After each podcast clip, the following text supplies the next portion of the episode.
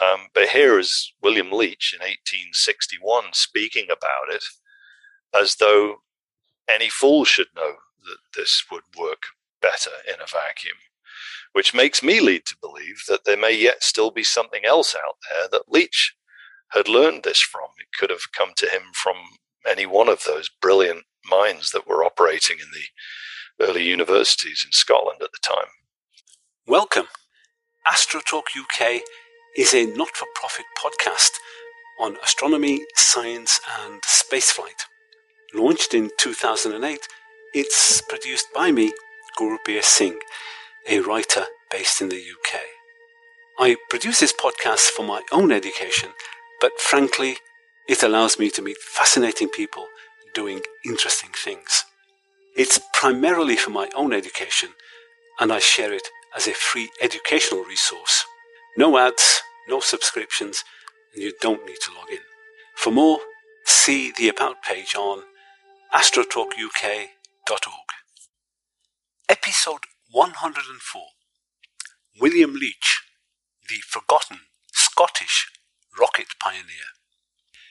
When it comes to the pioneers of rocketry, tradition has it it was Tsiolkovsky, Goddard, and Oberth. In this episode, author Rob Godwin talks about William Leitch from Scotland. Leitch was writing about the principles of rocket propulsion and space travel in 1861, decades before Tsiolkovsky. Over the last few years, Rob has been researching Leitch's story and has published a book, William Leitch, Presbyterian Scientist and the Concept of Rocket Spaceflight, 1854 to 1864. In this interview, recorded via Zoom, Rob Godwin recalls how he first came across Leitch's work and the research activity that eventually led him to uncover this remarkable story. The 19th century publications that Rob refers to are now available online and PDF versions can be downloaded. Links are available on the episode page. Uh, thanks, thanks for uh, inviting me on to talk about this. I um, I was on a business trip to Seattle, Washington. Uh, if I recall, I think it might have been one of those Apollo dinners. I think it might have been to honor Pete Conrad. I may be wrong about that, but I think Pete had just passed away, and there was a dinner going on out there. And wherever I, whenever I go to places like that, uh, the first thing I do is is Google the nearest used bookshops, and then and then go browsing when I'm trying to kill t- kill time. And uh, I went to a used bookshop there, and I and I found this book, which I don't know if you'll be able to see there, but it was called Space Travel by uh, Ken Gatland and Anthony Kunesch. Well, Gatland was uh, one of the two principals who reformed the BIS after World War II. Uh, in 1946, he'd been running a, a, combined interplanetary society thing during the war. So he was like the main candidate for revamping it. And he got together with Arthur Clarke and, and the rest of that gang and got the BAS going again. So, you know, Gatland's bona fides go back a long way. And I picked that book up for $5 and I was reading it on the plane on the way home. And I didn't even get, I think I've even got it bookmarked here. I didn't even get very far into it. Page 20 of his book. Mm-hmm he writes, um, It is indeed surprising to find in a book called Half Hours in Air and Sky, published by James Nisbet in 1899, an accurate definition of rocket theory. And then he quotes this notion of using rockets for all of the right reasons. And then Gatland con- concludes when it is considered that even today the principle of rocket motion is constantly being misinterpreted, the significance of this short paragraph written so long ago by an unknown author is truly remarkable. Well, I think Gatland's reference to 1899 was certainly what got my attention because, you know, I had uh, studied and written about all the early pioneers um, and generally tried to study primary sources. And I knew that 1899 was a really early date. Um, there are some evidence that Tsiolkovsky had been writing about these things in 1899, but he hadn't published any of them. Um, and so I was sort of very curious. Then, of course, there was the German Hermann Ganswindt, who had been writing perhaps as early as 1880, 1881 about reaction engines in space. Um, and I thought, well, what's going on here? I mean, did somebody actually translate Ganswindt into English or something like that? But, you know, Gatland didn't have the advantage of Google. and uh, so I went and when I got home, I Googled that book that he'd mentioned, Half Hours in Air and Sky, and, and the, the edition that came up on Google was actually dated 1877, which was a huge shock to me. I mean, it was pushing it back, you know, another two decades. So that eliminated Ganswindt. So now I'm thinking, wow. so can, can you explain that feeling? Can you recall how you felt when you discovered this enormous jump in terms of timescale of the earliest then uh, writing about uh, rocketry. I was I was really excited, um, and and I was thinking that I have got to find out who wrote this, and and because I'm you know reasonably uh, capable researcher, I knew some of the tricks, and so I, what I did was I took a sentence that was a particularly weirdly worded sentence out of the essay, and Googled that sentence, and instantly it brought up a book called God's Glory in the Heavens, written by a Canadian, or at least a Scottish Canadian. And that's the first edition of the book right there. Right. And um, the, the, the edition that came up, first thing was I was stunned because the edition that came up on Google was the third edition, which I didn't even I didn't even notice that initially. I just went sort of straight to the extract about rockets. Then my next my next shock was, oh wow, this guy was in Canada. Well, that was kind of fun for me because you know living in Canada, and um, but then I noticed it said third edition, um, and I thought, wow. And of course, the edition of of the, the of of his actual book that was on Google, I think, was dated eighteen sixty seven. I think. That's which right. put it which put it within two years of Jules Verne. Mm. Um, so every time, every step of this process was incredibly sort of eye bulging uh, shock. And uh, uh, so when I went to try and dig a little further, I found an advert for the first edition of the book, dated 1862. And then I was uh, frankly astounded. Um, so I, I, went hunting for a copy of the book itself, the first edition, because I wanted to see it with my own eyes. And fortunately, this one was for sale from a book dealer in New Zealand for twenty dollars, mm-hmm. and so I had it shipped here, and I anxiously waited for it to arrive. And then I sat and read it through. And one of the very first things that Leitch says in the book was that some of the material in it had been published in good words, which meant nothing to me. Um, so I went looking for that, and it turns out that that was a magazine published in in uh, Edinburgh uh, in the 1860s, and the the actual volume, 1861 volume, um, was where the story appeared. And I had to go running out into the countryside here because it wasn't online. The first volume wasn't actually scanned.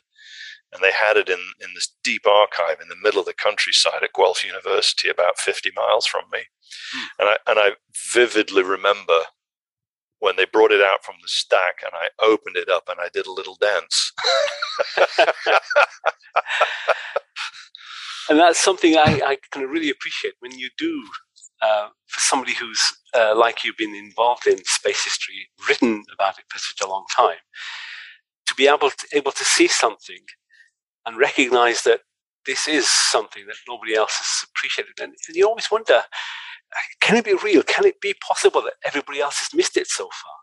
Yeah, that's exactly what my feeling was. And of course, I immediately turned to my friends and, and colleagues um, who I knew were experts on the subject. And that included uh, David Baker at the British Interplanetary Society, um, Frank Winter, who was the uh, curator, a space curator emeritus at the Smithsonian, and um, a guy called Mike Ciancone, who was the chair of the um, American Astronautical Society History Committee, but also the author of a book on pre Sputnik space writings.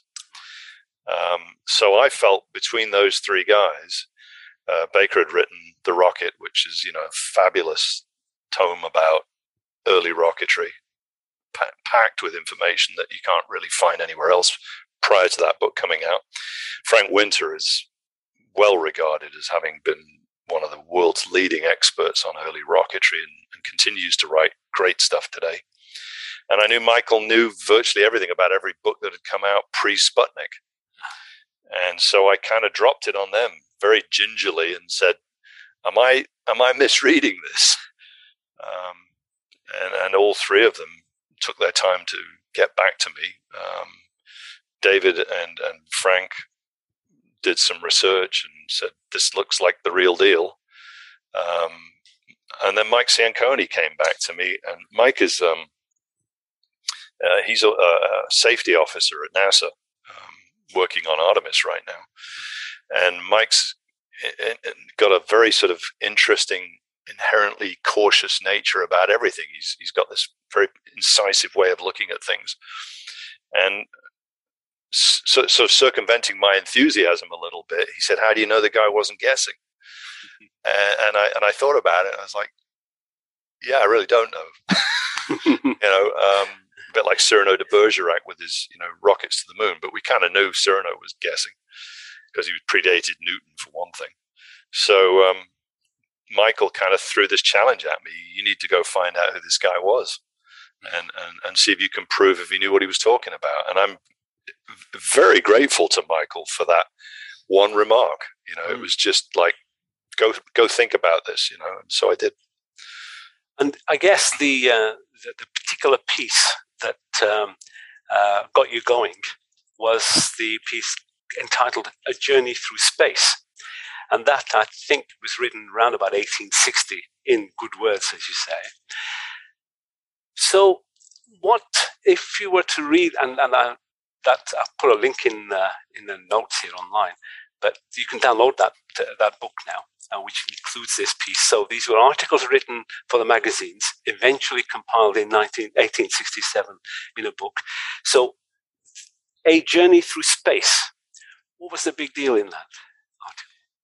Well, I mean, the, the thing that caught everybody's attention, and, and, and all kudos to Gatland for having spotted that. Um, and I should also point out a guy called Ron Miller had, had probably read Gatland and, and, and or may have spotted it himself. Ron's a, also an expert on early rocketry. Um, uh, used to run the Bonestell uh, Space Art Archive.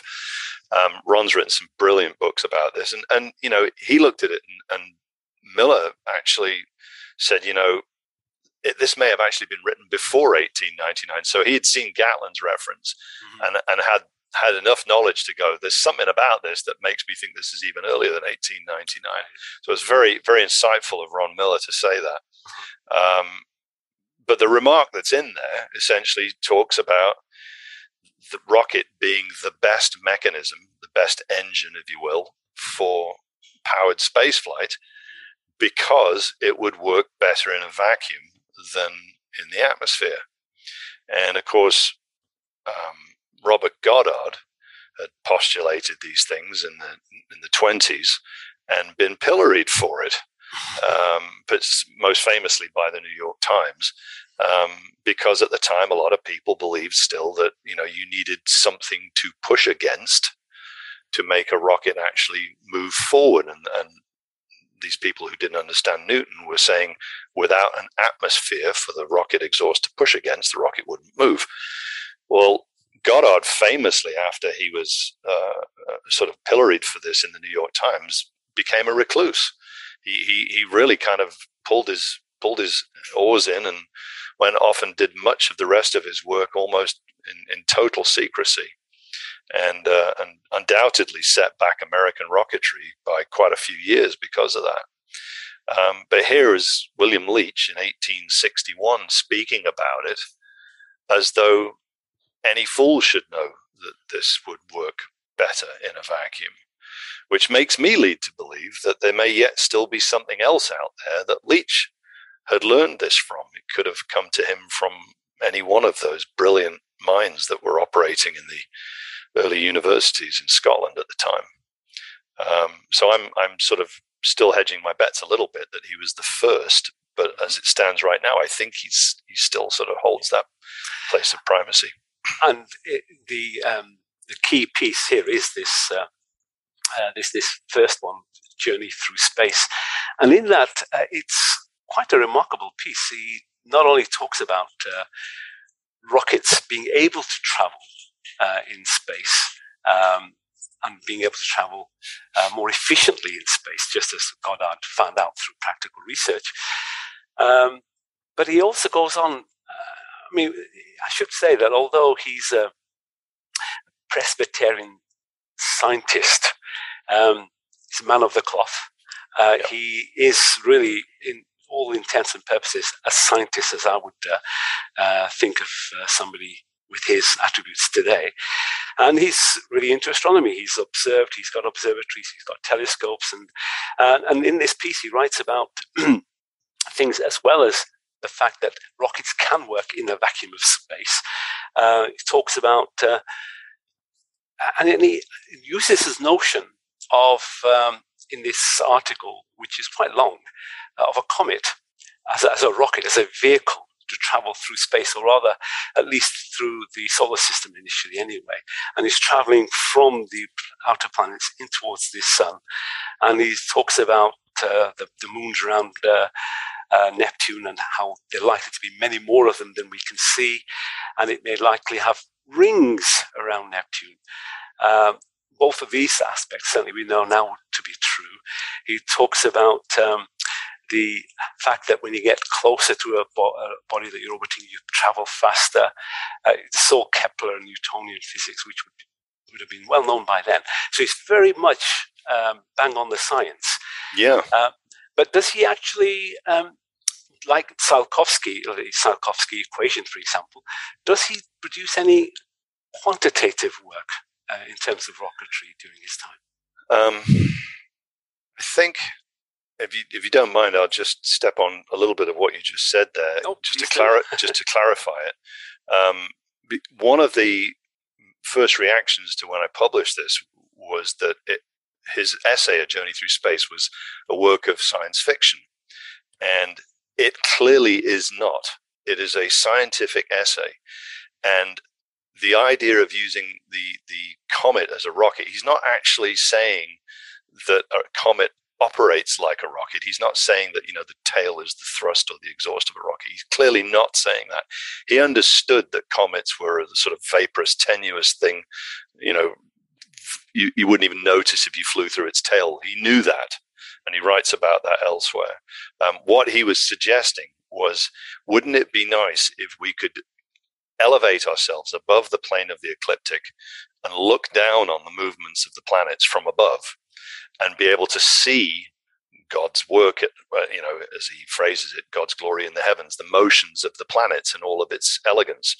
And so he says the only way we could do that would be in, in a in a sort of fantasy environment. Whereas if we could ride on a comet and it would take us out and we could then see all this mechanical magnificence from above. And so he uses the comet as a metaphor. He's not suggesting that the mm. comet and a rocket have any parallels.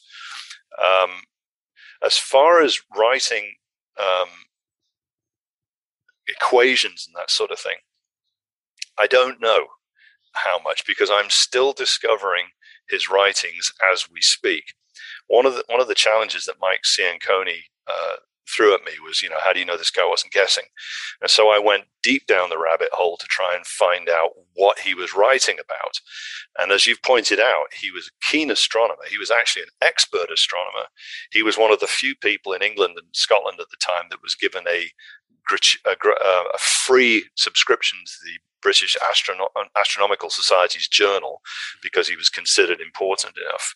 He was um, working with, with John Pringle Nichol, who was one of the top astronomers in Scotland at the time. Um, so he understood astronomy in great depth. Uh, he was keenly interested in the notion of alien life.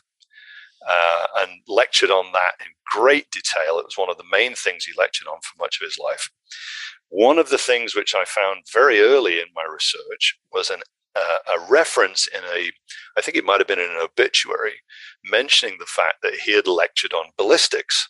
Hmm. And so I thought, well, okay, that's interesting because that's an entirely different field to astronomy or, or you know, the philosophy of alien life or whatever, mm-hmm. or divinity and many of the other things.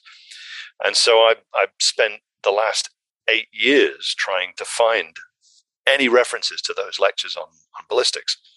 And indeed, I found it. I found his lecture, the entire thing, right. um, about three weeks ago. Oh, and, and, and oh boy, does he get into it?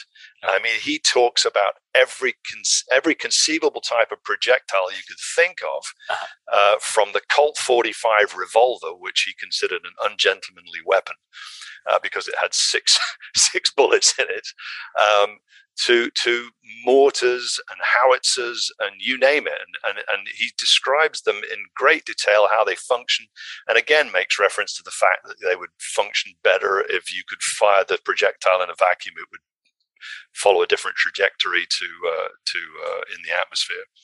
So he was extremely well versed on the mathematics of ballistics. He was also something of an engineer.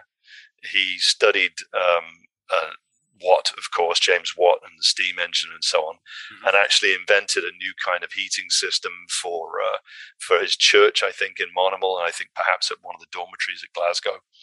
Um, so the guy was a polymath, mm-hmm. and and and ended up speaking publicly about electricity. He was corresponding with Lord Kelvin about electricity, um, and then he even got into um, essentially what becomes known as relativity and Einsteinian relativity. Um, he came across a book writ- written uh, in the 1840s, I think, by a German philosopher called Felix Ibert. And Ibert had, had written this short essay about the idea that if you could travel faster than the speed of light, um, and you went out into space and looked back, you would essentially be able to see back in time. And uh, Leitch got a hold of a copy of the English edition of Ibert's book uh-huh. and reviewed it for one of the magazines. And I think it was 1849 that he reviewed it. And Leitch was virtually totally dismissive of Ibert's book because he said any any astronomer that knows anything about optics and light knows that this is one of the properties of it that you you know if you went out in space faster than the speed of light that you'd look back in time and I was astounded when I read that. I mean, I, I didn't even know about Ibert's book, f- first of all, which I went and read. But the notion that Leitch was reviewing Ibert's book and saying, well, this is old hat, you know, we, we all know this. Um, I thought that was amazing. Well, later on, I then found out that Einstein himself wrote a foreword for a later edition of Ibert's book, ah. saying, saying, you know, this is sort of like, you know, the, the, something that lit the fire under me. So here we've got Leitch looking at the special nature of light and time in 1849 as though, yeah, you know, yeah, we know that already. Um, I, I, I, was just like you, gobsmacked, uh, reading that uh, piece um, in the uh, journey through space. He actually says, and I, I was astounded. you, you dig dig deeper into his story, this was really news to me because I was just focused on rockets. And he says in, the, in part of there, he says, talking about the rapidity of the speed of light, and he says, uh, it is possible to turn back the hand, the hand, as in the case of a dial of as a star moving away from the Earth more rapidly than the light, a person would see the hands gradually move in the reverse order. Yep. And I thought, it's this guy, um, from my point of view, this is he's writing this in uh, 1860, but um, relativity. We've gone yep. from aeronautics to relativity. Astonishing. Um, yeah, this was not this was not the sort of the fundamental notion of, of you know relativity that had been, you know, the idea that if you stand on a boat and the boat's moving down the river and, and the bank is going one way, but you seem to be standing still within the boat. Mm. You know, that goes back to the 15th century. This was a much more profound understanding of optics and light. Um, and, and, you know, he, he, he went further than that too, because uh, you may have heard of a thing called the Great Debate, which took part, it took place in the, in the 20s between um, uh, two eminent scientists. I forget their names now. Um, It'll come to me in a minute. But they were arguing about the size of the universe, and at the time they still hadn't got the uh, Hubble still hadn't sort of spotted the redshift of the expanding universe, and they were arguing about whether all of the nebula in the sky were were gas clouds. And, and there was an argument well, if they weren't gas clouds, what were they? Well, they might be other island universes, as they called them, or spiral galaxies. And, and there was a big argument. It was called it was called the Great Debate, and I, I, forgive me for not remembering the names of the two astronomers, but um, it was Hoyle and Gold, Fred Hoyle and. Um, no, this was earlier than that. It was. Oh. I, I, honestly, it'll come steady, to me. Steady state v Big Bang. No, no. Ah, this this was this was right. this was in the twenties, and and mm-hmm. you know I think it's in my book. Oh, Shapley, Shapley, and and ah. um, uh, I forget the other one's name, but anyway, Shapley was one Shapley. of them. Okay. Uh, yeah, and and they they still weren't convinced that the other nebulae that were being seen were actually potentially as far away as they seemed to be, uh, you know, another galaxy. And here's Leitch back in 1850 something, mm-hmm. basically saying, well, you know, we're, we're pretty sure that, that these other objects in the sky are millions of light years away. And uh, that astounded me because it was like, well, why are they still arguing about this 60 years later hmm. when this seems to have been sort of settled way back then? And, and uh, this is just another one of those examples of just how far ahead these guys were, particularly Leitch, seemingly. And, and I found that uh, astonishing. And uh, I think in, throughout your book, you highlight so many other um, stunning uh, conclusions that he, uh, William Leitch, draws from what I imagine to be a lot less in terms of resource of uh, scientific information that was available to him in his time than, of course, we have in ours. And it's, yeah, it's polymath indeed. Um, if um, if I can, you mentioned that he was really interested in another aspect of uh, something very topical was this belief in life beyond the Earth, extraterrestrial life. And he got into quite a lot of debates with um, other individuals who, uh, I remember in one particular case, who believed that there can't be any um, life. And both sides of the argument were using the attribute that really, if you look out there, big space, a big, uh, huge universe, we don't see much, much life. And Leitch's argument was that, well, look, there's such a big universe, there's bound to be some life. Um, but it was quite topical for his time. Um, yeah, it, be... that that was interesting, uh, Gurbir, because um, that argument had been believed to be settled by a guy called Bernard de Fontenelle in the 18th century, and and de Fontenelle's book called the, on the the plura, plurality of worlds. It's a terrible word to pronounce that one. um, was a brilliant brilliant piece of work uh, for its time. He he was running a risk of being burned at the stake virtually for writing the sort of thing that he did, but he did it as a fictional conversation between himself in disguise and this beautiful Marquesa, who who's sort of asking him philosophical questions about the universe. And de Fontenelle po- published the whole thing as this fictional conversation where he gradually leads the the inquisitive lady to understanding the the nat- nature of the universe, and um, it was a brilliantly persuasive sort of tr- uh, treatise about the idea,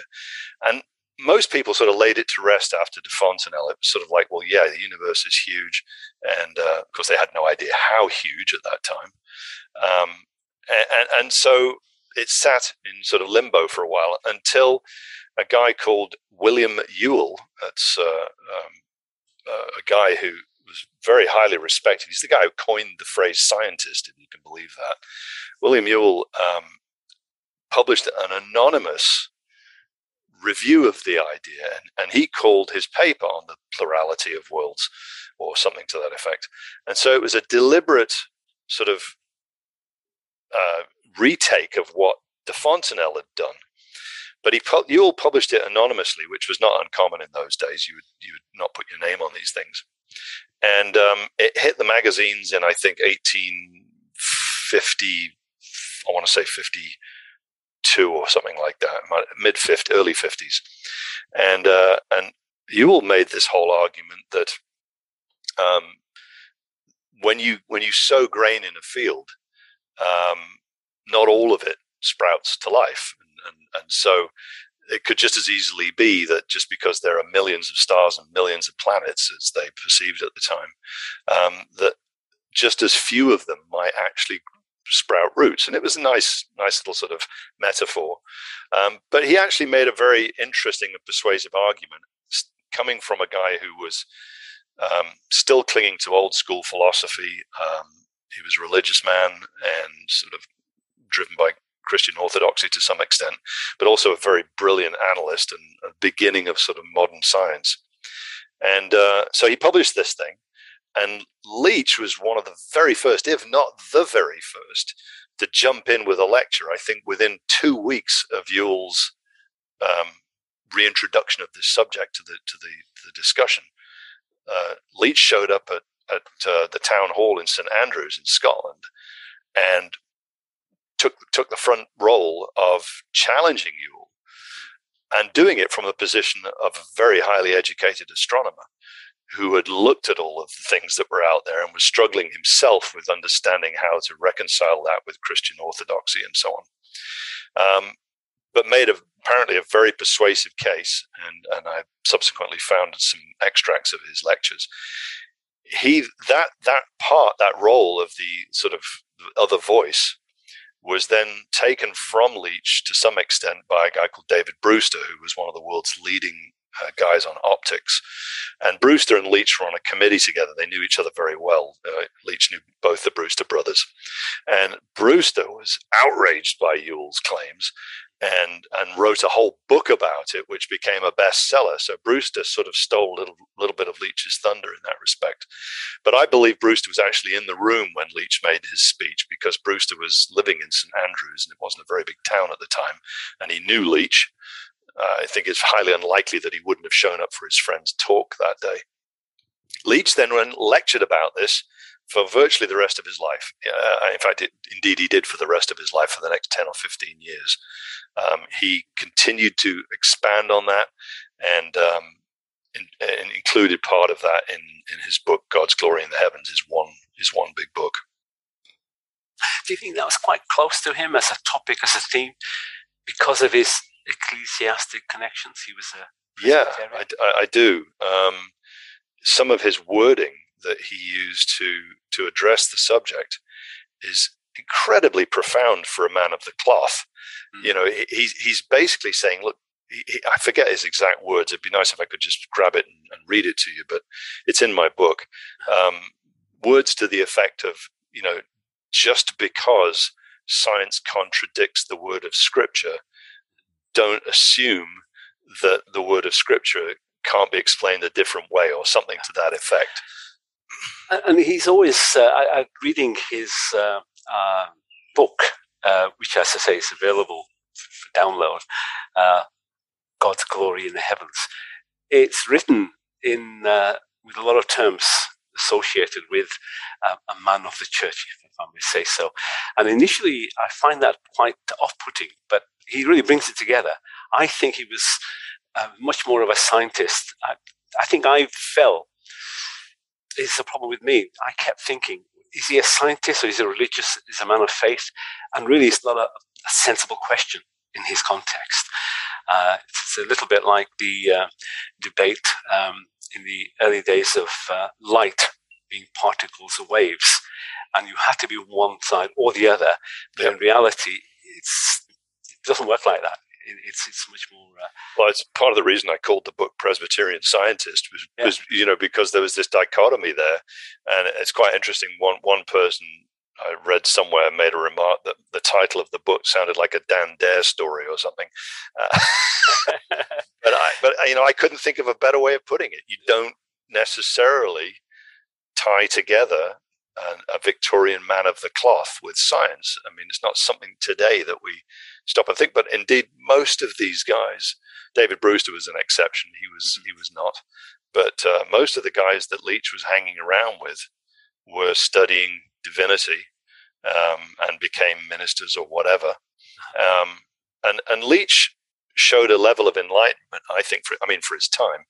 I mean we're all sort of products of our time, so there are things that some people might find offensive. Uh, some of the things today because we're sort of trying to slap 21st century rectitude onto onto something. It makes no sense, you know. I'm, just hoping that in hundred years from now, we're not all going to be pilloried for using gas to heat our houses by our descendants. But you know, it's not a, perhaps a good metaphor. But Leitch, you know, he he spent a lot of his life trying to educate people. I mean, that was he was a teacher. He wasn't just a minister. He right from the very beginning when he was preaching in in Fife, uh, he would go to great lengths to bring the kids out on road trips and this sort of thing and and feed them and, and teach them stuff about flowers and bees and botany and all this sort of stuff.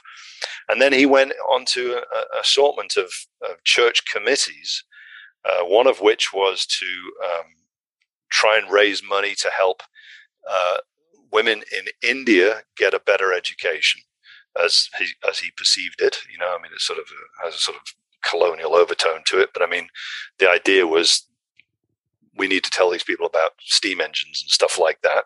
Um, and then when he came to Canada, he did the same thing. I mean, he he was uh, fighting that, and indeed, I think that may have been what killed him was that he he met so much um, obstruction fighting to try and get uh, uh, equal education for people uh, different, indeed of different faiths.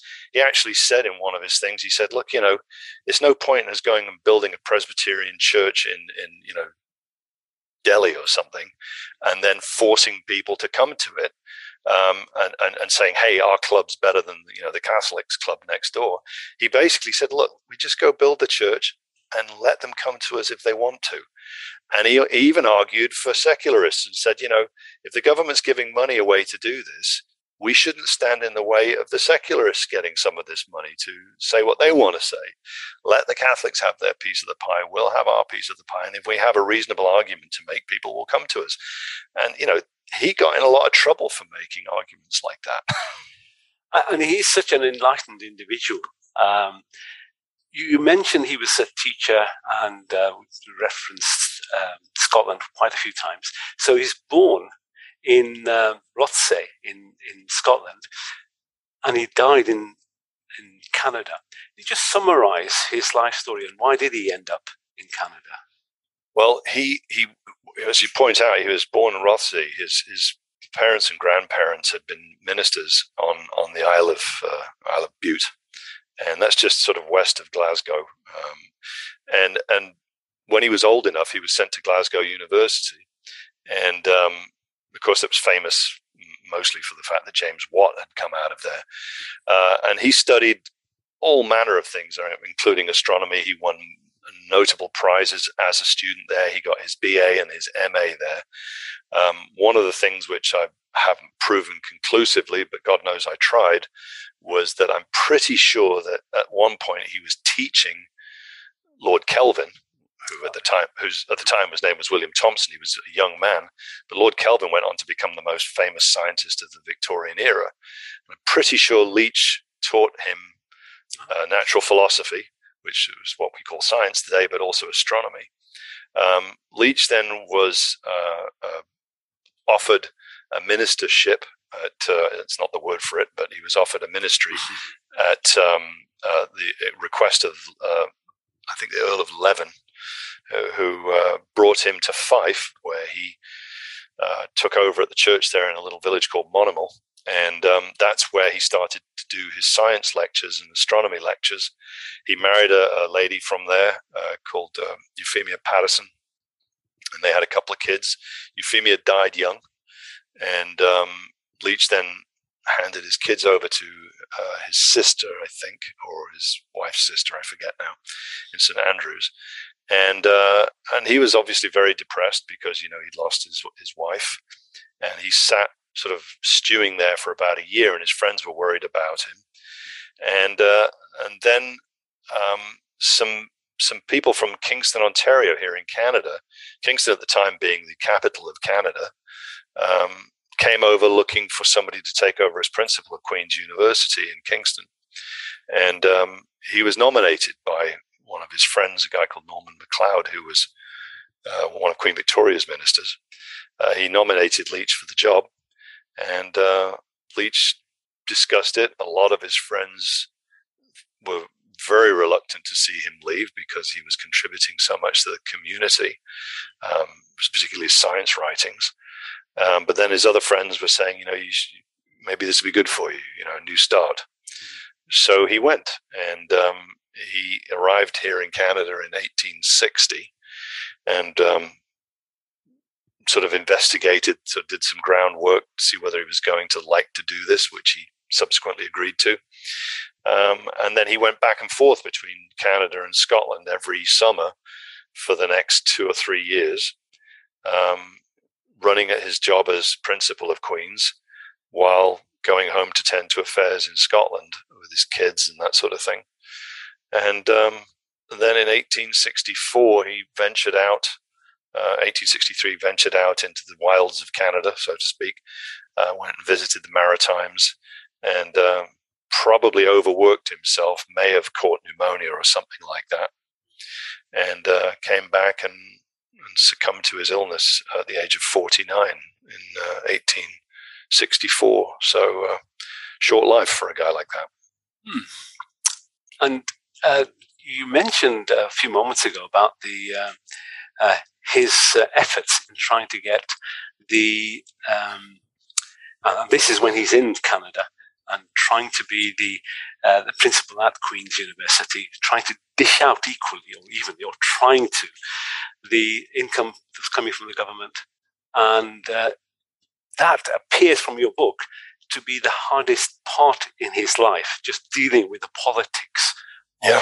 and the economics of uh, running a big university. Yeah, you have to remember that the way that taxation worked back then in Scotland and in Canada was a lot different to the way it is today, um, because you know there was still the crown had more of a sort of claw in there in some respects.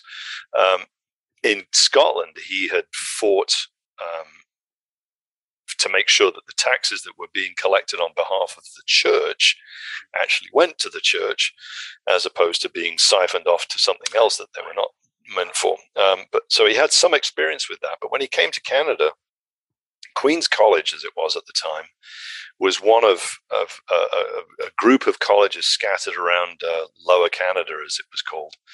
And um, there was no system really in place where the colleges would do the education and the university would then distribute the, the, the doctorates.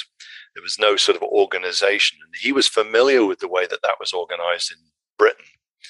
And so when he came over here, he said, you know, we should try and and organize this because each college also had a church behind it. And in the case of Queen's, it was the Presbyterian church that was behind it. And then there were these other colleges that had you know, the Catholic church behind them and so on. And uh, so what happened was before Leitch even arrived, supposedly, um, well, this is actually true, the, the crown in England had decided to allow a bunch of the king's land, which I use the word in, in you know, inverted commas, um, the king's land to be sold off. And uh, the money would then be given to the colleges to grow education in Canada. And um, so a huge chunk of land, which today would be worth millions and millions and millions of dollars, not far from where I'm sitting right now, was then sold off. And uh, the city of Toronto sits on much of that land now.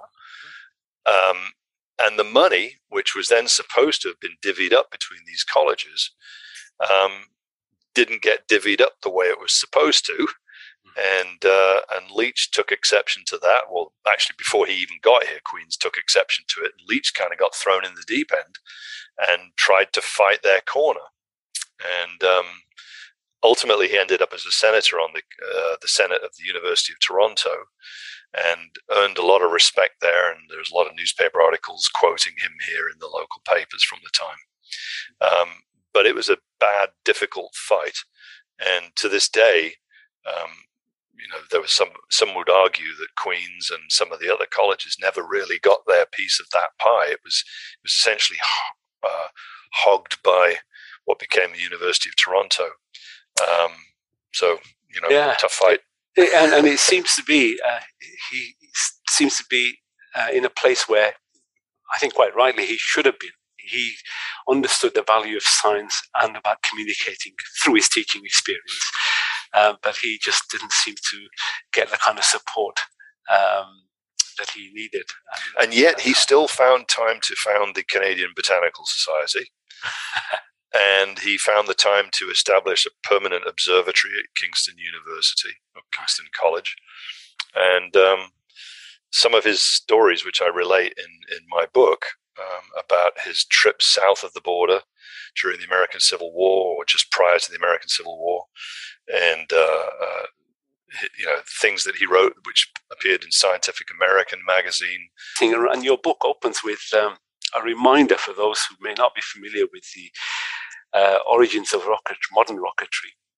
Uh, you start off with uh, Jules Verne, Tsiolkovsky, Goddard, Oberth, but you also include um, the other Herman, Herman Ganswindt. Mm-hmm. And um, I was quite pleased to see that. Um, is that um, that name you don't normally see uh, associated with Tsiolkovsky and the early pioneers. Um, do you think that uh, uh, name sh- doesn't, has not really achieved the prominence that it should have? Well, I had to put it in there because he did have some precedence. The idea of using rocket, mm. you know, propulsion, or or at least um, um, the idea of throwing mass behind you. I don't know if he was using solid pellets of fuel. I forget now. I don't think it certainly wasn't a liquid rocket. It was some kind of solid rocket. Um, he certainly wrote about that. At least um, the research that I was able to find. I dug into the original sources. Of course, were Willy Ley uh, and his book uh, Rockets and Missiles and the various iterations of that book. Um, but I, I went and tr- read Ganswindt's own writings, such as they are, that you can find, and uh, he certainly had um, some precedence, and I and I felt like I should at least address that because if you're going to start talking about predating Tsiolkovsky, um, there are others, and of course there's, as I mentioned earlier, Cyrano de Bergerac. But you know, Cyrano was writing from a world without Newton and had no idea why rockets would work in space. That they might um, didn't really have any concept of of you know the the idea of the atmosphere ending either. Um, but but you know, Ganswindt had some understanding of these things and, and had written about them, so I felt including him was important. I'm really glad that you did because I think his name gets missed far too often. Did you come across a guy called Nikolai Kibalchich? Yes, um, and and he was one of the guys who um, I want to show, remember if I've got the right name here now. Was he the one that was incarcerated by the by the Tsar for being involved with the plot? Yeah, yes. involved in the yes, Alexander I, did. II. And I think I write about him in the book. I'm pretty sure I did. The Russian names sometimes confuse me um, be, uh-huh. because because there was uh, there was another Russian who had written about uh, rockets for spaceflight that Tsiolkovsky claimed as an inspiration. And I mentioned him in there, and the names confuse me. But Kibal- Kibalchich, yeah, he was uh, he was writing about um, uh, rocket propulsion or, or um, I can't think of the word for it now. Mass yeah. project, you know. Uh, yeah. Anyway, rocket well, propulsion. solid, um, uh, solid um, reaction propulsion is the word I was looking for. um, yeah, re- reaction engines. He was writing about them from his prison cell because he had been implicated in a plot to kill the Tsar, ah. and, uh, so he wrote all this stuff down while he was in prison. In I want to say the late nineteenth century. Um, uh, early, yeah, eighteen eighty one. Yeah, yeah, around the time of Ganswindt. Um, and and of course nobody got to read his stuff until long after he was dead. Um, and, uh, and and you know after the Russian Revolution, his writings were found and spread around a little bit because at that point, of course, the Soviet Union, everybody was looking for primacy and, and you know saying that you know we came up with this first, and the Soviets or the Russians, you know, certainly had a legitimate argument to make for that. You know, Tsiolkovsky's contributions are you know incontestable. so most of the, uh, the four of the people you deal with at the beginning of your book, where you introduce the reader to, um, Tsiolkovsky, Goddard, and Oberth, uh, were not um, Leitch's contemporaries, but Jules Verne was. Um, the, but Jules Verne, he never met him, but he came close. Yeah. Yeah, that was extraordinary. You know, I, I don't know what made me go looking for this, but I, I suddenly thought, I wonder if Jules Verne ever went to Scotland. I had no idea. And, and I, you know, the funny thing is, I should have remembered because somewhere on the shelf behind me here, I have Verne's um, biography written by his grandson. And of course, he talks about it. He talks about Verne going to Scotland in 1859. And, uh, and when I went down that particular hole, um, I, I found out that Verne had, had novelized his trip to Scotland in a work of fiction, semi autobiographical work of fiction, but it hadn't been published. And I don't think it was published until 1990 something in English oh, right. and, and 1980 something in French. And uh, it's now considered to have been his first work of fiction. Um, but it was it was basically him just taking his trip to Scotland and novelizing it. Mm-hmm. And and it turned out that in in his papers and his diaries and everything else, it, it pinned down the exact dates that he was in Edinburgh and I happened to know that Leitch was in Edinburgh the same day or the day after. I then went and looked at the uh, locations of where they were in in in, in Scotland, Edinburgh that day, and um, you know, Verne was was gracious enough to tell us what hotel he was staying in, what street it was on, and and Leitch, you know, told us what day he was there and who he was meeting with, and and and so I put them probably within you know perhaps meters of each other mm-hmm. on a given day in 1859, mm-hmm. um, which I thought was just astonishing. You know, not not that it happened so much as that we were able to know that it happened. Well, I was, I was really, uh, I don't know why, I was really excited to hear that. I mean, it, in practice, it because they never met, it doesn't amount to much, but it really is fascinating that they did come so close. Yeah. I remember writing when I was writing my very first book, I was wondering if uh, uh, Korolev and um, Wernher von Braun ever met, because they were Korolev came over um, just after the war ended, just just like uh, many other uh, countries uh, came over to pick the bones of the Russian, yeah. the uh, German um, V two V2s and the air, aircraft and aviation. But as far as I was aware, the, although Korolev was in Germany at the same, just before von Braun left, they never met either. But yeah, but uh, Korolev was there to to witness the British launches of captured V2s that happened at um, oh, Cuxhaven. Cuxhaven, that was it. Yeah, Cuxhaven. Yeah, uh, near the canal there in uh, in northern Germany. Yeah. Um, and and he he was there, I, I believe, very discreetly, you know, mm, in sort of almost right. incognito. He'd been given a, a nominal uh, commission in the in the Red Army or something.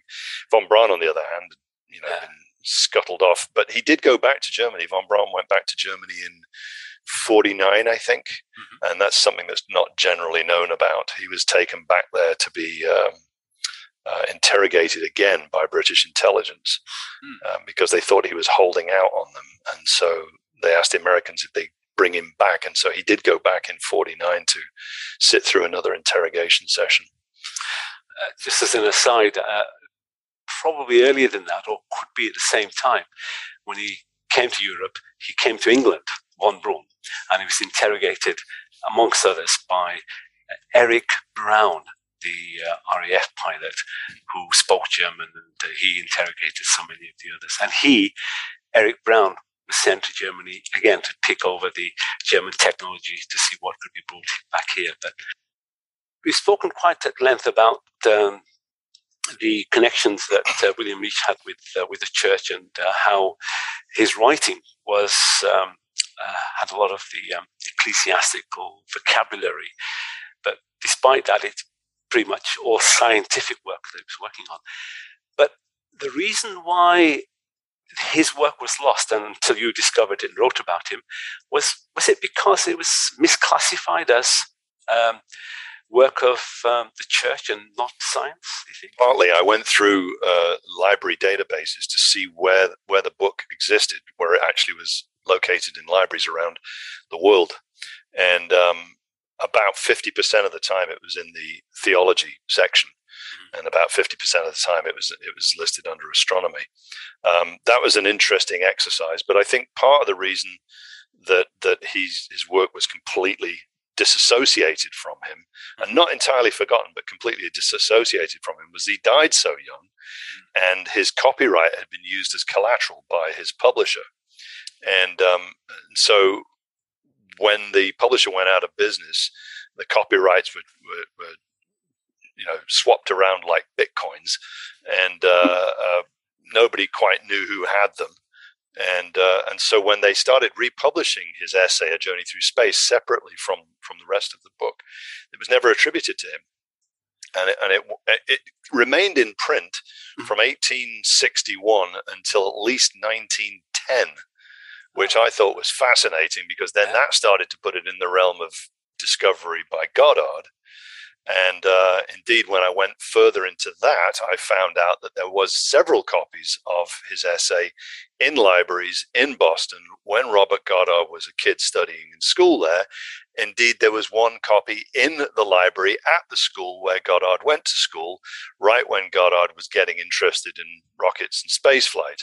And um, that then led me to the fact that, that Leitch and Goddard actually shared a correspondent. They both were corresponding at different times hmm. with Orson Munn, the editor of Scientific American, and wow. uh, so there were so they were one person separated uh, by correspondence, at, uh, at a, indeed at a different time, and uh, and then I found out that a copy of Leitch's book was in the library of a guy called Theodore Richards, who was a Nobel Prize winning winning chemist, who won his Nobel Prize for his work on hydrogen and oxygen, and Goddard knew Theodore Richards, and, and i even have a photograph of them together in in my the latest edition of my William Leitch book.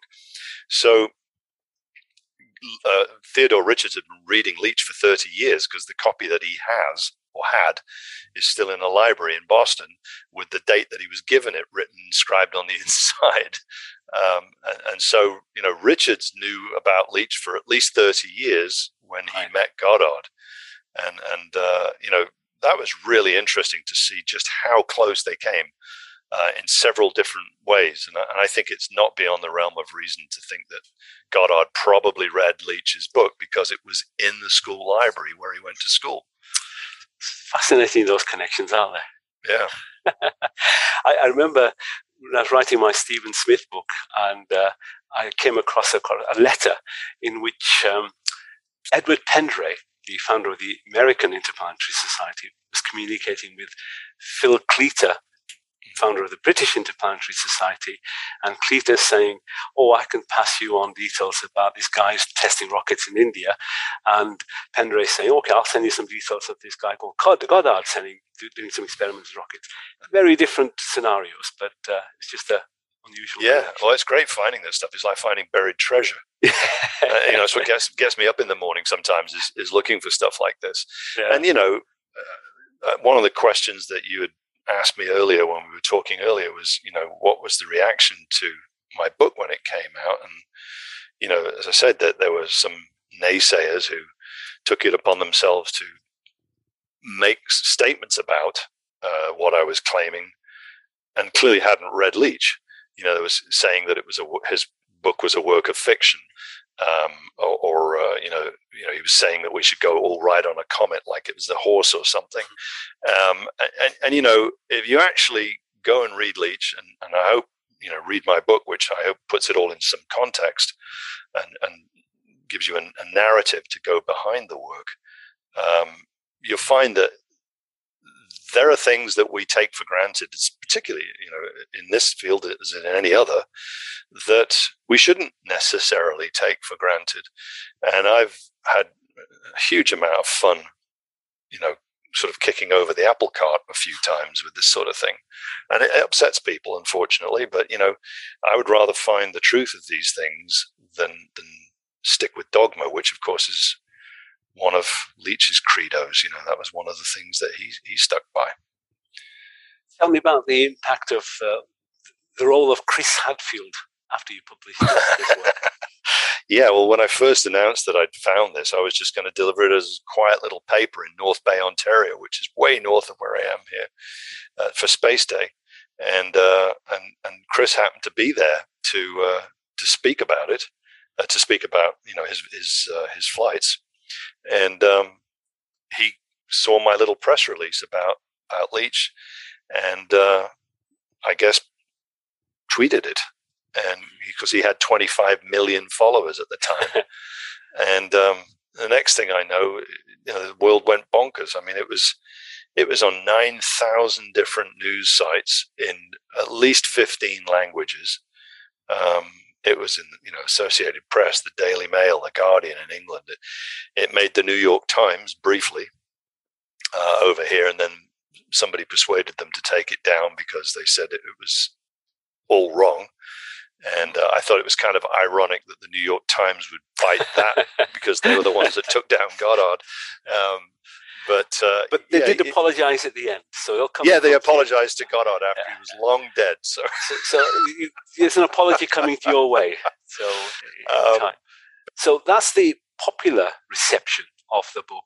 Um, what kind of reception have you had within the um, more nerdy environments of the interplanetary uh, or rocketry society world? Um, I was extremely pleased to get a, a great review from uh, British Interplanetary Society Spaceflight magazine. Um, they gave me a really good review. Um, I started to get feedback from some people who I knew that teach this subject um, at various, you know, academic institutions, and some of them were phoning me up and saying, "What? Uh, you know, how come what you know and then saying well i've got to add this to my curriculum and that kind of thing so that's that's been really nice um, i was particularly gratified to see that somebody nominated leitch to be on the 50 pound note in england uh, when, when, they when they were arguing over who to who to put on it. Admittedly there was 900 and something other people that were nominated but leitch was one of them and i, I think that was that you know i don't think anybody had ever heard of him until i put this this uh, this book out um, so you know, there's it's it's been interesting in that respect, but it still hasn't quite permeated the zeitgeist yet. Uh, just recently, I came across a reference. I can't remember what it was. It was on a website somewhere, and and the person was essentially was clearly writing from no knowledge whatsoever, and and it was an academic website too, mm-hmm. and they were saying that his his story, A Journey Through Space, was about a trip to the moon. It was a science fiction story about a trip to the moon. And I was like, I have no idea where they could possibly have got that assumption from because it has no bearing on the truth at all. Mm-hmm. Well, I think it's a, a tremendous uh, effort you put in there to bring this uh, guy out of the uh, the darkness. For certainly for me, um, you mentioned um, the you're working on a new edition. What will the new edition contain that uh, that's new, and when should we expect it? Um, well, the, the, most interesting I've, thing I've found, because the reason we're doing a new edition mainly is because it's going to be out of print very shortly, and um, and so I figure if we're going to print more, we might as well add new stuff to it. Um, the most interesting stuff that I found was all of those uh, writings about ballistics, which I had been looking for for the last eight years. So I'll be adding that stuff in there. Um, since the first edition, I found so much more stuff. You know, I found out about those references that I just made to uh, Scientific American and his um, his connection with that one guy that also knew Goddard. Uh, so I've added that stuff with the photo of Theodore Richards. That's been added to uh, the most recent edition. Um, I enjoyed connecting him to his granddaughter as well, who became a world famous golfer, mm-hmm. um, and and uh, literally world famous. I mean, she was she was right there on the front page of the newspapers with Charles Lindbergh when he oh. crossed the Atlantic. Uh, she was that famous. Uh, so I thought there was some interesting stuff there. But um, there's a lot of nuance and details and little things, and I've actually restructured the text to, to try and put them into some sort of chronological order. Mm-hmm. Um, there has been, going back to your previous question, um, Strathclyde University in, in uh, Scotland now has a uh, astronautics scholarship named after William Leitch, which they give out every year now, and that was, you know, really gratifying to see that. Um, uh, an organization in Scotland tried to get one of the blue plaques put at his place of birth on the Isle of Bute, but didn't yet succeed with that because the committee that organizes that said that he did his most important work in Canada, which is actually not established. He may well have written these essays when he was in Scotland. Um, and then at Queen's University here in Canada, they uh, they put a big brushed steel plaque in the grounds of the university with a picture of Leitch and writing about you know his contributions to the university, but also his contributions apparently to science. And uh, that's in full view and apparently going to be there for 100 years or more. So uh, that's nice. It's, it's uh, those have been really gratifying to see that. That's down to the time and effort you put into this. One last question. Um, as I say, I'm so embarrassed that I hadn't come across um, William Leitch and his work until I came across your book, and that was a couple of years, a few years after you you published it. To what extent do you think um, the the message hasn't got out there is down to the fact that um, uh, you know most people know of, of, Apogee books and the tremendous work that you've done in history of space. But do you think if this book was published by I don't know uh, Oxford University Press or something, that it would have perhaps got uh, had a higher. Oh, absolutely, no question in my mind. I mean, we're a small publishing house, and those guys have got much deeper pools to, to dip into than we do financially and you know with their sort of reputation going back centuries. Mm. um, certainly you know if it had had that kind of academic endorsement at that level um, it would have it would have been out there much more so. But we're also dealing in a world now that's a little different than even it was 10 or 15 years ago where you're trying to overcome the inertia that's embedded in the internet. You know and, and, there's so much bad information um, and, and, sad to say, part of it propagated by the notion that anybody can rewrite Wikipedia. Um, it, it's very hard to to keep over overcoming that. It's like a full time job for a lot of people to maintain some momentum. Um, I was very pleased to see that somebody had added Leitch to I think the history of rocketry or something on on Wikipedia. I, I, you know I didn't do that. Somebody else put it on there. I could as, e- as easily have done, but I try not to do those kind of you know um, self-serving things because it sort of dis- diminishes the, the, impact of what you're trying to say. You know, you need to earn it rather than ram it down people's throats. Um, so you know, it's it's it's out there in certain places now. Um, I'd like to see it, you know, hit other other scholars, and so that they would go out and and maybe do a better job than me. Um, I, I, know that there's at least one highly acclaimed scientist and uh, uh, highly awarded scientist in Scotland who found out about Leitch through my book and was invited to give a speech about Leitch at some big dinner in Scotland a little while back. So well, I mean, I think it's an uh, astonishing achievement, uh, as well as the uh, story about William Leitch. The, story on how you actually um, brought it out into the open is a fascinating one. Well, Leitch takes most of the credit, and Mike Cian- Ciancone takes a bunch of it too. well, I he needs to. I should say he doesn't take it, but he needs to. well, I, I think uh, uh, you you deserve a big chunk of that too. And, Thank you. Uh, when does uh, um, edition four come out? I think, if I'm not mistaken, I think we have about eight copies left of of uh, the current edition.